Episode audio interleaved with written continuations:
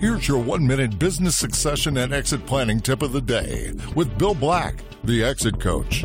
When your business value is wrapped up in your client list, what's the most important thing you can do to drive the value of your business?